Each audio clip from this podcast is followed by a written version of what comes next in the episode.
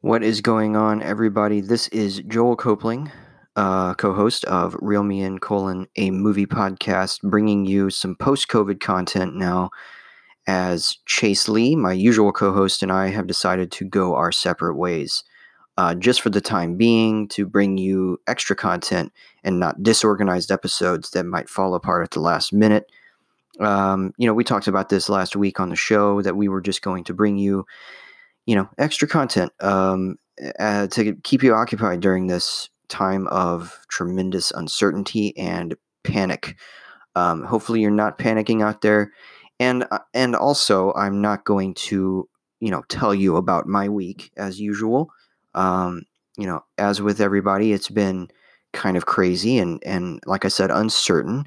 And uh, I don't want to bring you down. I want to be able to give you some some good content to um, to listen to, some good suggestions on movies to watch, and uh, some great, um, you know, like I said, some great suggestions. Uh, in this episode, I'm going to be talking about my picks for the best films of 2009. Uh, and then next week, I will have my picks for the best films of 2008 and so forth. Uh, I have also lined up a couple of guests at this point uh, to accompany me on this. Uh, each week is going to be a different year back to 2000. So that brings me uh, mid May, something like that. And beyond that, I'll figure something else out. Uh, I don't have enough confidence to have a top 10 of any year, you know, prior to that one. I haven't seen enough. I almost haven't seen enough for some of the years I am going to talk about. But I do feel a little bit more confident to talk about uh, some of these years in the 2000s, the first decade of the century.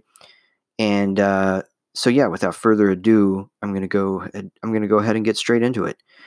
Um, it's going to be the usual format, except without another person. So I'm going to be talking about 10 through 6. I'm going to take a quick break after those, and then I'm going to talk about 5 through 1 and, um, and call it a day. And I will also, with each choice, tell you where you can watch these right now uh, as best as I can. Um, I've done some research into the streaming availability of some of these titles, so hopefully that helps you out. Um, you know how accurate is, I, I, I don't know, but um, there are enough choices here that I that I should be good in terms of you know where where to uh, where to find these. So I'm gonna go ahead and get straight into it. At number ten of 2009, I do indeed have Away We Go from director Sam Mendes. This one stars John Krasinski and Maya Rudolph as a couple who have decided to move to Colorado in order to start their family. And along the way, uh, along the, the path of their road trip, they come across friends, relatives, um, different cities, different climates, and they, you know, learn about themselves in the process. They learn about what kind of parents they want to be. They also learn about what kind of people they are and uh, director Sam Mendes fills the cast with a lot of familiar faces. Um, and you know, aside from John Krasinski and Maya Rudolph, both of whom are great here. Uh, you have Carmen Ejogo, Catherine O'Hara, Jeff Daniels, Allison Janney, Melanie Lynskey, Paul Schneider, Chris Messina, Josh Hamilton, Maggie Gyllenhaal, Jim Gaffigan. It's a great cast, and it's a great film. It's uh, it's truthful, it's honest, and it's true. It's lovingly crafted as well. Uh, there's some great, you know, low key cinematography here, but the the main draw is this cast, which is just fantastic. Um, really, uh, the best here, I think, is probably Maya Rudolph, who should have really gotten some sort of recognition in the Best Actress category. But of course, I think this came out in June of that year, maybe May, a little bit early uh, if it had been released in the October September arena, maybe it had, maybe it would have gotten some um, some recognition. But as is, you know, it kind of went under the radar. Uh, it also came out very soon after Revolutionary Road for Mendes, a film uh, I have not seen, but uh, but I've heard that it's pretty it's pretty downer cinema. This is a little more a little happier. It's a comedy uh, primarily, uh, does mix some some sincerity in there too, some pathos. Especially in the form of Messina's character, uh, who is married to the Lynskey character and realizes some unhappiness. And anyway, it's it's fantastic. And um, so yeah, number ten, away we go, which is now available to stream on DirecTV as well as Amazon Video if you have a Starz subscription. So uh, that is where that one is available right now. Um, moving on from number 10 to number 9, I have A Serious Man. Uh, directors Ethan and Joel Coen's crazy, very idiosyncratic comedy set in the Midwest um, about a physics professor named Larry Gopnik, played by Michael Stuhlbarg, who has been informed that his wife has left him uh, for an acquaintance. Um, his wife is played by Sari Lennick, and the acquaintance is a fellow teacher named Sy Abelman, played by Fred Melamed. Um, and meanwhile, he he just kind of goes into a tailspin there.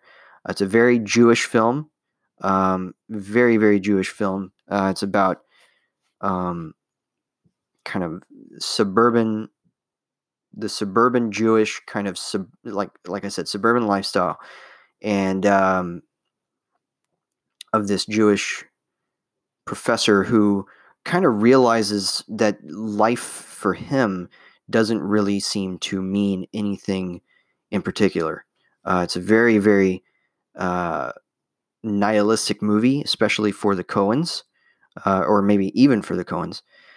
Um, but it's really anchored by this great central performance by Stuhlbarg, who kind of came into um, fame by being on the show. I think it was Boardwalk Empire that he was on for a long time, although I first became aware of him with this film. And uh, and what I love about what he does is he anchors the Coens brand of irony, uh, which is again very cynical. It's a very cynical movie, especially with the ending. Uh, I'll just say that it involves a tornado, but maybe not in the way that you expect um, it to involve tornado. Uh, and this is another one with a really good supporting cast. Maybe not super, um, you know, recognizable names, but really good actors all over the all, all over the place. Richard Kind, who, uh, you know, would later become known as Bing Bong from Inside Out. Um, Adam Arkin, Amy Landecker, uh, Simon Helberg, and uh, Michael Lerner. Some of these people are just are are recognizable by their faces, maybe not so much by their names, unless you're just super in the know about that kind of thing. But uh, really, it just is a um, a fantastic uh, portrait of the futility kind of of faith, um, and uh, especially in the in the face of so much adversity, it becomes kind of a Job type story um, in which he just comes upon hardship after hardship and cannot find the meaning of them, uh, of any of it. And uh, yeah, I love this film so much. Uh, it's a really underrated and underseen one from them, especially in their run from 2007 to 2010. I feel like this is the one that people maybe talk about the least, um, but it's fantastic. So definitely a serious man. Uh, this one is available now on uh, Netflix. It is available to stream on Netflix. So very easily locatable if you have that, and uh, also on DVD and Blu-ray, of course. So that is my number nine. Also, shout out to uh, I'm pretty sure it's Roger Deakins that shot this. Yes, Roger Deakins shot it. You know, Carter Burwell usual composer for the Coens, did the score, which is quite something, and um, uh, very nice muted production design from Jess Gonchor, Deborah Jensen, and uh, it's just really confident, uh, confident in itself to give you this strange mix of of tragedy and comedy that it that it's giving you, and um, yeah, certainly worth checking out. That is a Serious Man, and it is my number nine film of 2009. Uh, moving on to my number eight, I have a movie that's not going to be for everybody. Uh, and in fact, whenever I first heard about it, I was curious as to why there were there was so much hubbub around it. Um, but then I saw it uh, about maybe a year or so after it came out and made kind of a splash. Um, and then seemed to drop off everybody's radar for some reason, um, especially after I saw it. I didn't understand why. Uh, but it does star Seth Rogen, yet it isn't one of his usual films that he makes with his buddies. Uh, some of them do show up in the film. Um, it, it, certainly pulls from that scene, if you will, that that group of actors that would usually show up in a Seth Rogen and Evan Goldberg film, for instance. But it isn't one of those that heavily involves his his crew. Um, although he did make one in 2009 with Funny People, that is not a, f- a movie that is on my list. I like it a lot. It's not on my list. The movie that I'm going with is a really aggressive R rated comedy, very crude, pervasive language, literally in the rating reason.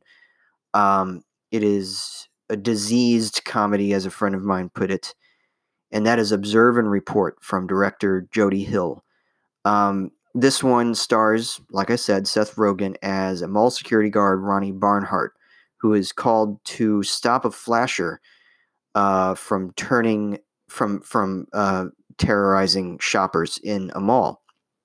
And uh, lest you think that this is Paul Blart Mall Cop, no, that actually came out three months before this did. Uh, that came out in January. This came out in April of 2009. And uh, very similar plots, except when you get to the particulars of how Hill in this movie and uh, the director of Paul Blart in that film uh, tackled this whole issue of a mall cop, especially because Ronnie Barnhart is essentially a Travis Bickle of mall cops. Uh, he is ruthless. He will exact violence upon you, and uh, if you are, you know, messing around in his mall, he gives. He has no prisoners. He takes no prisoners. He is a guy who is just unshakable in his um, in his stature, um, even though he's also reckless. And it's a performance from Rogen. I think it might be his best, uh, at least that I've seen um, where he absolutely tackles everything that is psychologically wrong with this man. Um, you know, it's not a particularly lighthearted movie at all. Um, there's a couple of sweet things involving his romance with a woman played by Anna Faris. Uh, you know, it's sweet. They go on dates, but you are always aware of how toxic this man is, um, especially as he comes against the you know some criminals and uh, a detective played by Ray Liotta, which is really not uh, interesting casting for sure. And you know, I keep coming back to casting with my choices here, but you know, in this film we have a lot of familiar faces again. Michael Pena, Jesse Plemons, Patton Oswalt, Danny McBride does show up, as is I think probably required of a Seth Rogen movie. Um, Aziz Ansari shows up, Lauren Miller, and it's just a really really raunchy, but also dark movie that is uh, difficult, honestly difficult to to view at times. But if you can stomach a character, if you can imagine Travis Bickle being the subject, the protagonistic subject of a comedy, then Observe and Report is very much your bag. Um, I think that you will really like it and uh, yeah, so it's it's quite the uh, quite the thing, the the the the beast, uh, quite a beast for sure. Uh, and this one doesn't seem to be streaming anywhere. However, it is available to rent on Amazon Video, iTunes, Fandango now, several uh, several other options for you, um, and usually very cheap. I'm seeing, you know, two ninety nine, even ninety nine cents here. So um, certainly easily accessible uh, to you if you want to douse yourself in a lot of really, really um, dark, raunchy comedy. So, Observe and Report, my number eight of 2009. Not going to be for everybody. Uh, so, if you don't like it, I wouldn't be surprised. I wouldn't begrudge anybody hating this, but I, it, you know, it's my, like I said, it's my bag, and I really, really enjoyed it. That leads me to my number seven, uh, which is a movie that seems to have uh, let its director down uh, to think that he can only go down one path. And since this film, he hasn't really done much that I've been impressed with. I'm hoping that that changes uh, for director Neil Blomkamp, but um, with Elysium in 2013 and Chappie in 2015, I wasn't really, uh, especially with Chappie, I wasn't really impressed with the way Blomkamp basically took the the the central con- the central plotting conceit of this film that I'm about to mention and just kind of repeated that. Um, there's a lot of setup and a lot of action payoff, but there's not a lot of payoff in terms of paying off that concept. Uh, except that I think that with his first film, uh, District 9, which is at number seven for me, I think he does have that payoff. Uh, this is the story of uh, basically 30 years before this story is set. Um, aliens came to, to Earth and set themselves above South Africa, uh, which is a very interesting kind of um, subjective concept to take on just because there's a lot of history there with uh, with you know apartheid for sure and it turns into an allegory for that when they are all imprisoned in a specific district as the city is as, as the country is divided up. Um, and this one follows one man played by Sharlto Copley who realizes who who contracts the virus and turns from this extremely xenophobic company field agent to one of these aliens. Uh, I guess mild spoilers, but yes, he eventually does become one of these aliens uh, by the end of the film, and it's about that slow process and about him being hunted. Um, and the fact that he can only hide in this district where he was once the guy who uh, took these aliens and put them in um, you know either gave them away to to die or put them in camps. And uh, you know hearing about camps of you know these aliens that may not be at all um, you know really terrifying or even uh, dangerous for the most part you know it's uh, it certainly takes on a new kind of life today let's just say that. With everything that's going on away from this coronavirus with people in cages and and and all of that it certainly takes on a new meaning.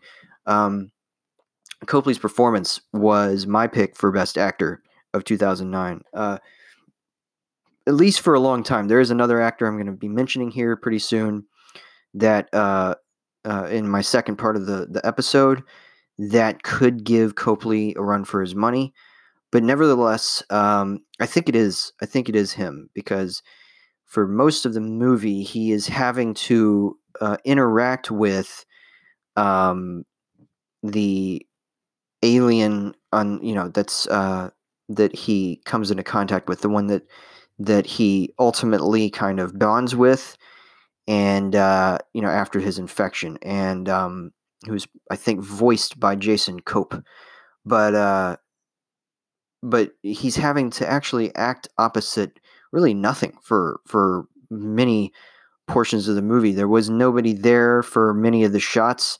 He was having to um, ad lib dialogue, um, which in some cases meant that it was. This is an extremely uh, vulgar movie, but uh, but I love it. I love the vision of it. I think it holds up. I know that there are a lot of people who have kind of turned their back on this since it came out uh, and since Blomkamp's other movies came out. But I think that um, even if it means that Blomkamp's kind of a one trick pony, uh, a director with only one good movie, uh, then that is certainly something that, that could be true. Um, I just know that I love this movie's mixture of ideas and big spectacle. It's the film that I also think should have won Best Visual Effects in 2009. It lost to Avatar, which was, you know, quite a big movie. Uh, uh, lots of special effects, revolutionized 3D. This one, I think, uses effects to a more um, to a smaller on a smaller scale almost even though it is um, you know full characters there's not a whole lot of there's and there's there's a recreated world here too i don't think that it's a whole lot of um, uh, just you know nonsense visual nonsense um, so yeah i think it's i think it's a fantastic film really exciting and uh, really visionary. And so, yeah, that's my number seven is District 9. You can now stream this on Fubo as well as Amazon if you have a Showtime subscription. So, uh, check it out, folks. That is, if you haven't yet, check it out.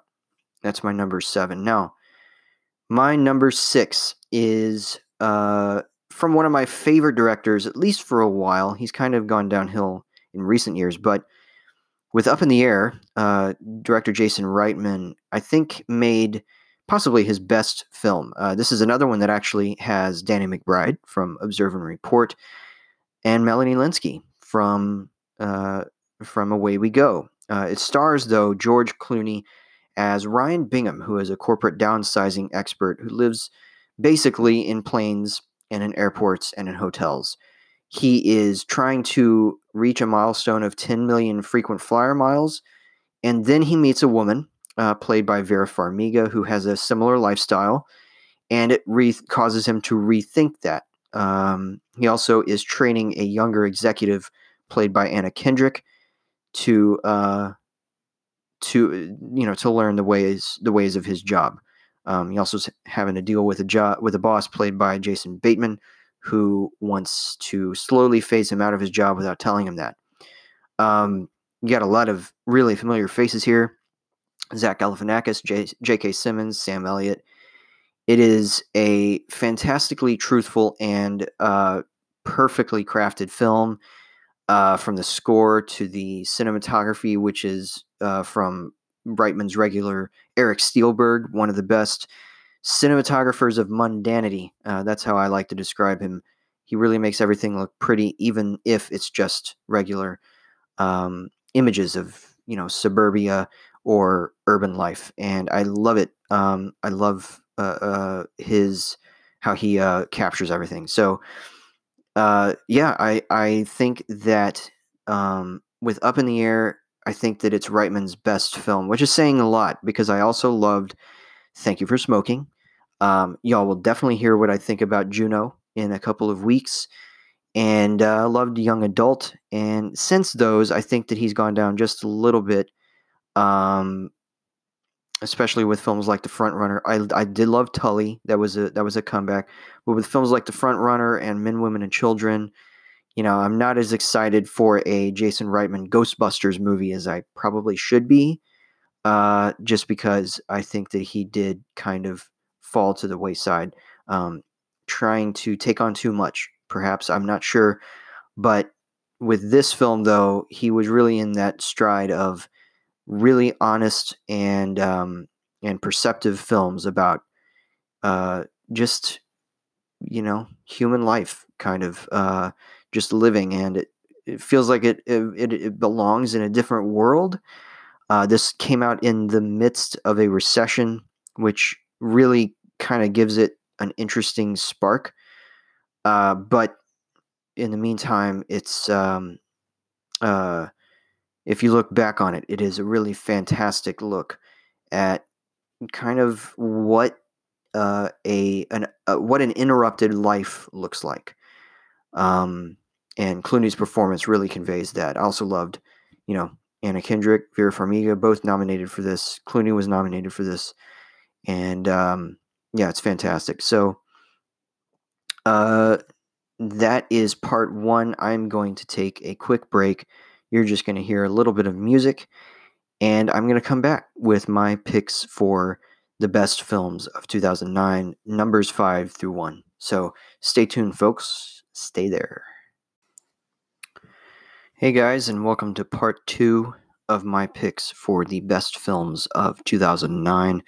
Incidentally, whenever I in- ended the the first part uh, with my number six choice, Up in the Air, I totally forgot to mention that it is available to stream on Prime Video and Hulu. Like I said, very much worth it. And now I'm going to move on to my number five choice, which is Precious, based on the novel Push by Sapphire from director Lee Daniels and screenwriter Jeffrey Fletcher. This one stars Gabourey Sidibe as a young woman uh, living in Harlem in 1987. She's a 16 year old African American girl born into essentially pro- poverty and abuse. Um, she, her mother is terrifying. She's played by Mo'Nique in an Academy Award winning performance. And uh, she is sent to a school um, where the teacher, played by Paula Patton, is extremely sensitive and um, caring for her, and for reasons that maybe she doesn't quite understand. Um, this is a really tough watch. So if you do seek it out, just know that uh, that you are not getting into something that's going to be particularly enjoyable, but you are going to be getting into a viewing experience that is the definition of empathetic and uh, really beautiful in many ways. Um, especially through Sidibe's performance, it was nominated for an Academy Award out of the nominees that year that I've seen, I would have given it to her, especially over someone like Sandra Bullock for The Blind Side. This is a much more um, honest and uh, emotionally raw performance in many ways, and um, and I loved it. Uh, the filmmaking is raw, uh, just as the performances are. The cinematography is um, uh, has a strange beauty to it, but it does capture the grittiness and the grime of her living situation, especially with her mother. We get a lot of images of food being cooked here. Um, that is, uh, all you know, pretty much all that they can eat in their house, but it isn't really photographed with any sort of way that would make you want to eat it, if that makes sense. Um, it's all very much the sad life of this young woman who uh, finds out that she's pregnant, and she's also pregnant for the second time by her absentee father. Um, she can't read. She's in ninth grade. Um, even though she's much older, obviously she's 16. She's not 14, whatever grade, uh, whatever age a ninth grader would be. She's been behind on school and uh, she's being abused emotionally and physically by her mother, um, whose uh, name, incidentally, is Mary. And uh, you also have a couple of musicians in um, uh, musicians turned actors in supporting roles here. You have Lenny Kravitz as a sympathetic nurse, and um, Mariah Carey as a social worker who whose hands are kind of tied in the worst way possible um, completely unrecognizable uh, in in in Mariah Carey's uh, um, case. She's completely depretified herself um, in the traditional sense of the term. She doesn't look like Mariah Carey looks like, and um, it's just really, really. Uh, um, uh, it's a stunning movie, but it is very tough to watch uh, it, it, in times. But if you can get through something like this, then it's very highly recommended. Um, it won Best Adapted Screenplay at the Academy Awards that year. That was a significant win for it. Um, there was a time, I think, when this was my number one of 2009. It's since fallen, just when um, from catching up with other movies, rewatching this one in conjunction with rewatching others, and and all of that. But it's still it still you know uh, is pretty high on my list. I, I I do love it. It's very much not poverty porn in any way. Um, it's not you know domestic abuse porn, uh, if that makes sense. It's not. Um, it's not any of that. It doesn't glorify any of this. Uh, it it is just deeply honest and incredibly moving about this young woman's situation, and um, yeah, certainly worth checking out. Precious, based on the novel Push by Sapphire, is available to stream on Prime Video and Hulu as well, just like Up in the Air. So um, you might watch this and then Up in the Air. Uh, and it's also available to rent and buy um, whether it's on DVD or Blu-ray or on some other platform. But for free, uh, if you have these services, it is on Prime and Hulu. And that is my number five. Um, and now I'm going to move on to my number four, which is Spike Jonze's adaptation of Where the Wild Things Are. Uh, this is based on the book, the children's book by uh, Maurice Sendak, co-written by David Dave Eggers, and uh, it stars Max Records as Max, a young boy who decides that he doesn't really like his dull existence uh, with his mom, and so he decides to run away to a far-off land where there are large talking beasts that crown him as their king and play games and build forts and discover secret hideaways. You have a you have a great mix of voice actors here from James Gandolfini to Catherine Keener. I was not Catherine Keener, Catherine O'Hara. Catherine Keener plays his mother. Um, Forest Whitaker, um, uh, Paul Dano, Chris Cooper, and it is a uh, it's a fantastic movie. Also has Mark Ruffalo as one of the humans in it, a man that is now dating his mother. Um, this kid is precocious. He's maybe not the easiest main character in a movie. Um, there's certainly a lot of people who wish that you know somebody. I even saw somebody say um, that they wish that they could just punch the kid in the face. Uh, that's entirely, you know, a sympathetic line. Uh, other than wanting to punch a kid in the face, it's entirely sympathetic to to think of that. Uh, he's kind of a little butthole sometimes, but the the fact of the matter is he's also incredibly realistic um, in terms of his loneliness and in terms of his um, feeling of a lack of any sort of um, attention being paid to him. He feels that he's being ignored, and that's where he turns to this made up land. Um, it expands upon the book greatly. I mean, the book barely had any plot. This movie has quite a bit of it uh, in in the context of the book, but um, but it's great. And Jonze is a is a filmmaker you're going to hear about more of from me um, in the future on one of these episodes. Uh, I love his films. I've you know talked about how Her is my top film of 2013, one of one of the top 10 films of the decade, uh, this past decade. Um, I will definitely be getting into adaptation, his film with Charlie Kaufman. But in the in the interim, this one is certainly worth checking out uh, if you missed it. And a lot of people did. It didn't make very much money. It didn't make very much of a um, of a stir in October 2009 when it opened. But the film, the the the cinematography by Lance Acord, who is somebody who works a lot with um, with Sofia Coppola, is gorgeous to behold, and um, the the score is great.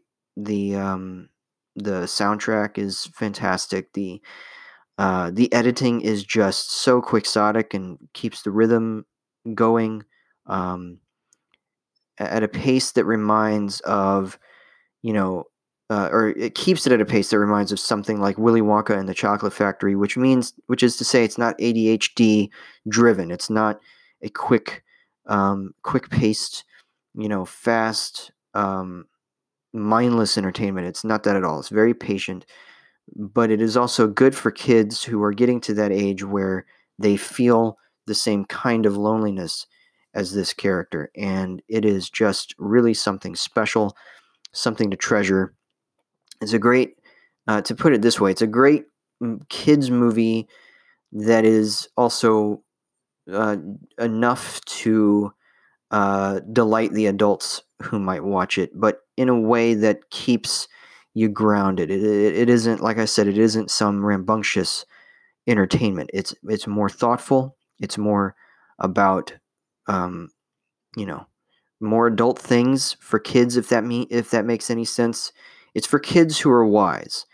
And um, you know, this is not Cars two. This is not um, an episode of Chuggington. This is a this is a thoughtful, more introspective, but family friendly film in many ways. And, um, and it is a tremendous experience to watch it. I haven't seen it, this one in a while.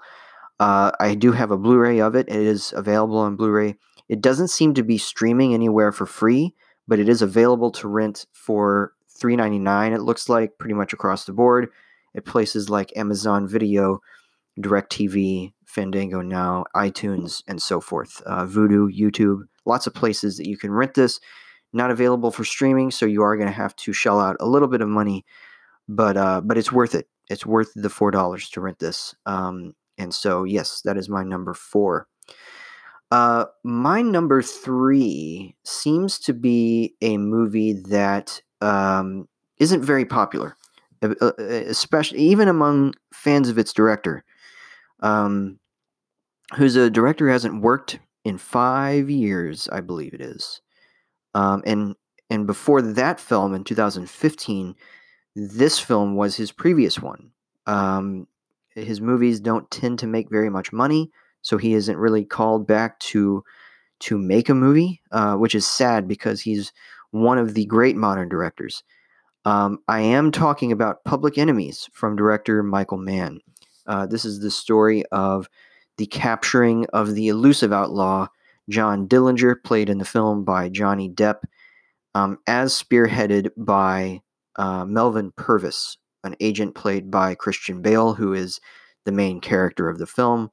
It primarily follows him. It's also got a great cast of a bunch of really recognizable faces, including the likes of Giovanni Ribisi, Billy Crudup, Marion Cotillard in an early role, Emilie de Ravin, Channing Tatum very briefly, Lily, Leelee Sobieski, yeah, uh, even her, Dominic Lombardozzi, who was recently saw, seen in The Irishman, Stephen Lang, Carey Mulligan, one of her early roles, in fact, I think came out before an education that year, Stephen Dorff's um, uh, David Wenham, Jason Clarke, uh, clearly, you know, Rory Cochrane, uh, clearly Stephen Graham, another Irishman name.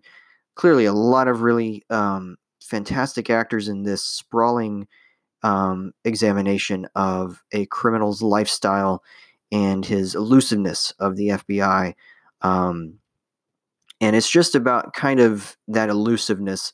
It's really not about anything in the term that you would capitalize the A in about and capitalize the A in anything, if you know what I mean by that. It isn't really a philosophical movie. Mann's films are are almost always about a lonely male character at the center uh, who is um, just, you know, trying to survive in in seclusion almost.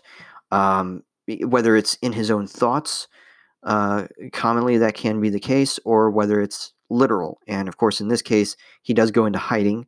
Uh, Dillinger does, but it's mostly about the style, and it's about the the way that Mann uses his camera, led by uh, Dante Spinotti, uh, who shot in a very digital way that captured all the pores in the skin and uh, it transformed some shootouts into ultra realistic ones that were just stunning to watch, stunning to watch. Um, and yeah, I just I, I I love this film. Not everybody does. It's it's one that's received with some degree of um, you know lukewarm response, uh, especially when it came out. I think it's in the 50s on Rotten Tomatoes. I, I could be wrong with that, but um, feels like that's at least about where it landed in terms of the general critical consensus.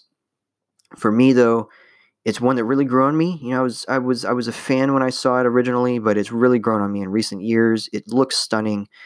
Mann's films are all about the the atmosphere that they create, and um, you know, I love a lot of his films where a lot of other people don't. You will you will hear me talking about. In fact, I think all of his other movies in this series of top tens from the 2000s that he made ever since Ali in 2001 um, and going backward. You know, I love The Insider. I love Heat.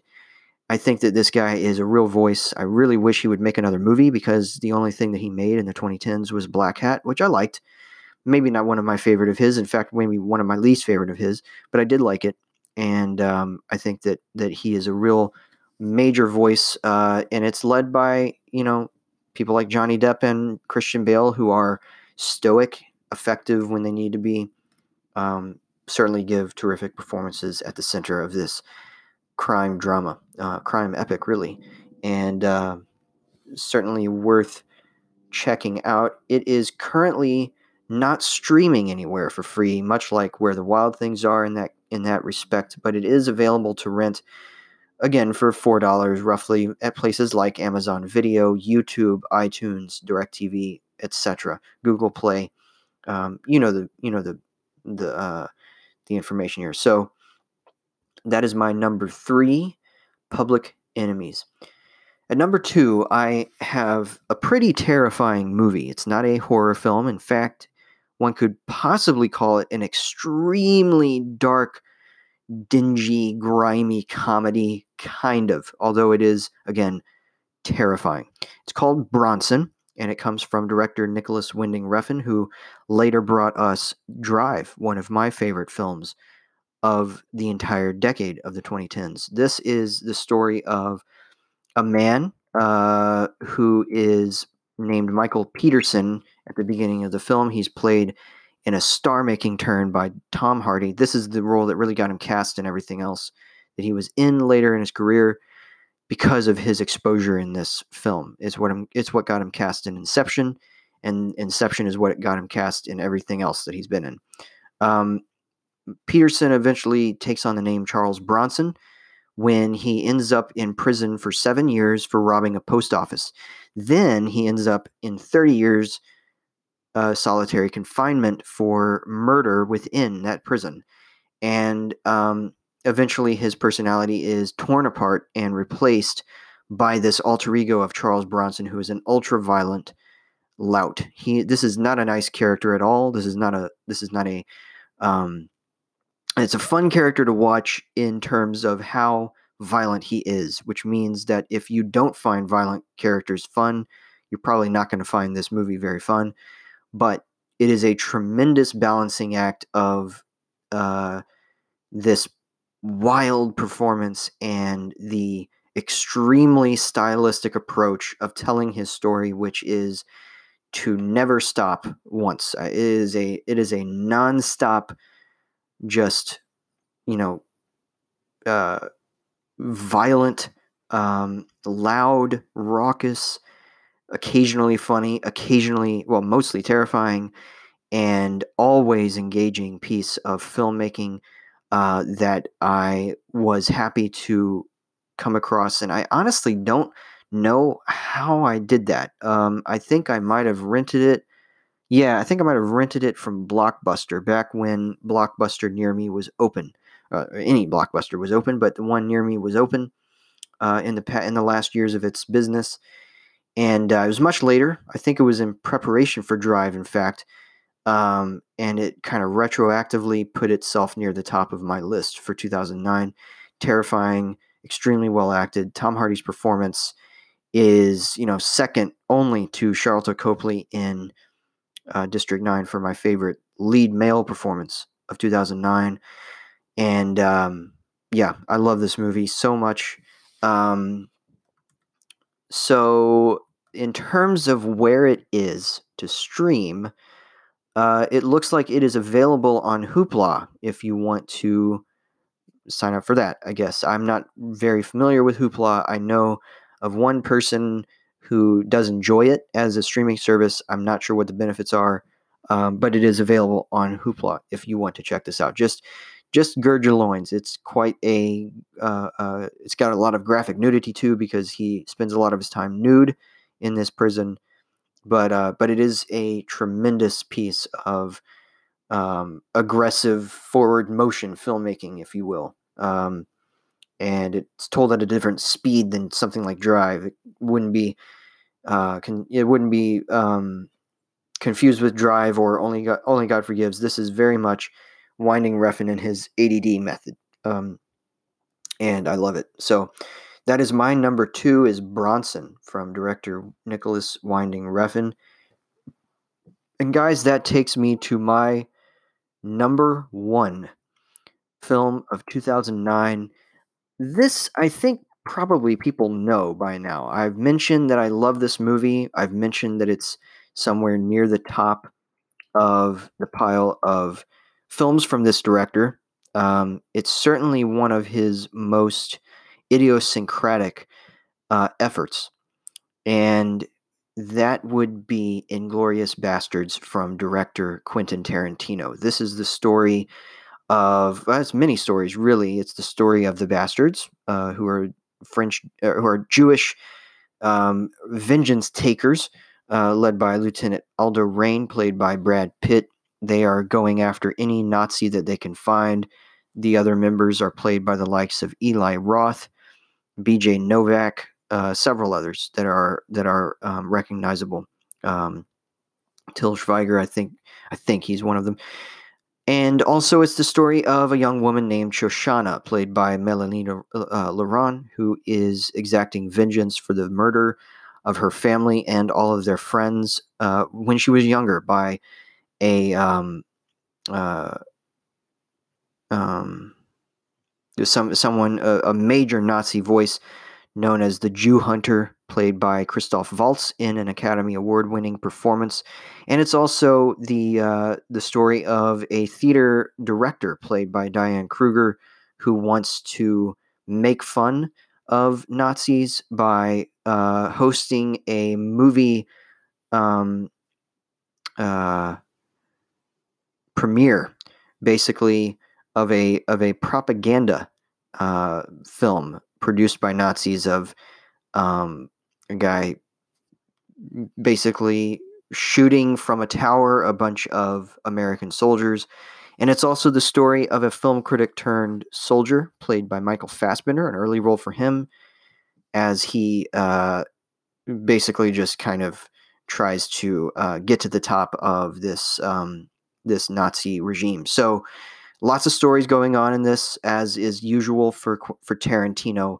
Lots of very idiosyncratic dialogue, uh, and it also ends up, as one critic put it, I think um, I can't remember who it was, put it this way: it ends up kind of destroying movies uh, in in the in the um, in the process of telling its story. By the end, we get to this um, major shootout, which totally you know rewrites history and uh, just the vision of this movie. Robert Richardson's cinematography, best of all of 2009 for me, would have won that uh, or should have won that, I think. And uh, at the Oscars, um, if it was nominated, I can't remember if it was, but it should have should have won. It's beautiful, lots of drawn out shots, lots of very punchy editing, great performances from everybody involved, particularly a great performance from Mike Myers, who shows up um, near the near the middle. Um, but this is Waltz's show. It's it's his kind of um, at the center of all of this. It's his uh, showcasey performance that really just puts this over the top for me. But it's also an incredibly moving experience, especially for Tarantino, who I think is usually associated with films that are very much in the analytical um, in the analytical vein. I think it's the story of Shoshana, who's played by Laurent, in a performance of incredible, um, bra- almost bravery. Almost, I, I, I don't want to call it that in in a in a in a loose kind of way, but it's just a great bit of historical revisionism and a great bit of uh, subversion on the part of Tarantino to do all of this, genuinely subversive in ways that are not um, conflicted about about their subject at all, and um, you know, as he has been kind of uh, called out for in in some of his films.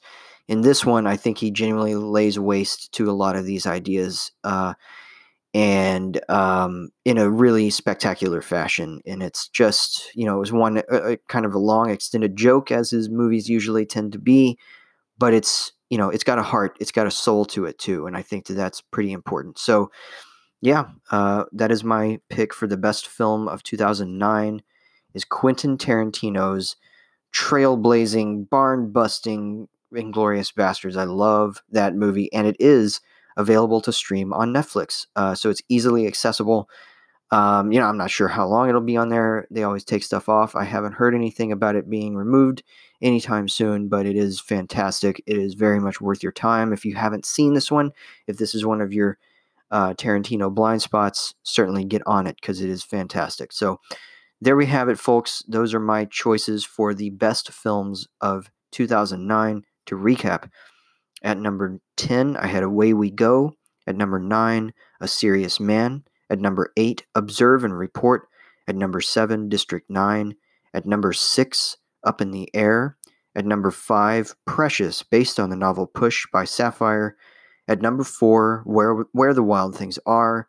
At number 3, I had uh, Public Enemies. At number 2, Bronson. And at number 1, my pick for the best film of 2009, once again, Inglourious Basterds. So, folks, stay tuned. Next, I will have a list of the best films of 2008 to uh, for you. I don't know yet whether or not I will have a guest on, but I might. Um, I'm trying to get some guests on. That's a little bit of a um, of a short waiting time, but um, or short prepare preparation time for some. So it may be that that's another loner, but we'll see. Um, it'll be a surprise. So uh, this has been the first episode, post COVID episode of Reel Me In Colon, a movie podcast. I hope you liked it. If this is your first episode, this is kind of a weird one to start on because I usually have a guest host, but you can watch a lot of his. Uh, you can go back in our archive first of all, and you can also watch a lot of the reviews that he's been posting or listen to and listen to them. Um, you know, YouTube, Spotify, uh, iHeartRadio, uh, Spreaker, a lot of places, uh, and of course here on Anchor.fm chatbox or Castbox, I should say. Um, and uh, yeah, so guys, this has been great. You've been great. If you want to follow me on Twitter, I am at Reel Joel Copling. That's R E E L J O E L C O P L I N G. And you can also follow me on Letterboxd. I'm doing, you know, uh, kind of updating over there, getting into the groove of no new releases to log, but um, you know, uh, it's it's an everyday, it's a, it's a once a day thing, guys. Uh, until then, have you know, be safe out there. Um, try not to lose your mind in isolation if you're typically extroverted. Uh, I'm not. I'm an introvert. This is kind of this hasn't been super tough for me in terms of uh, filling my time. But if you are a person who uh, you know requires a lot of um, people around you, please stay safe. Uh, I know that this is a trying time for a lot of people. Uh, if you have an infection uh, of this virus, my thoughts are with you right now. Um, hopefully, this you know can be a little bit palliative and uh, and give you some viewing options if you're up to it. Um, and if you are, if you don't have the op, you know, the virus, and you're just at your house, then or your apartment or wherever, and you're wanting to watch something, hopefully this gives you some ideas. I'm going to have some more ideas for you next week. Until then, uh, this has been Reel Me In. You know, guys, we'll just see what happens from here on out. Have a good day.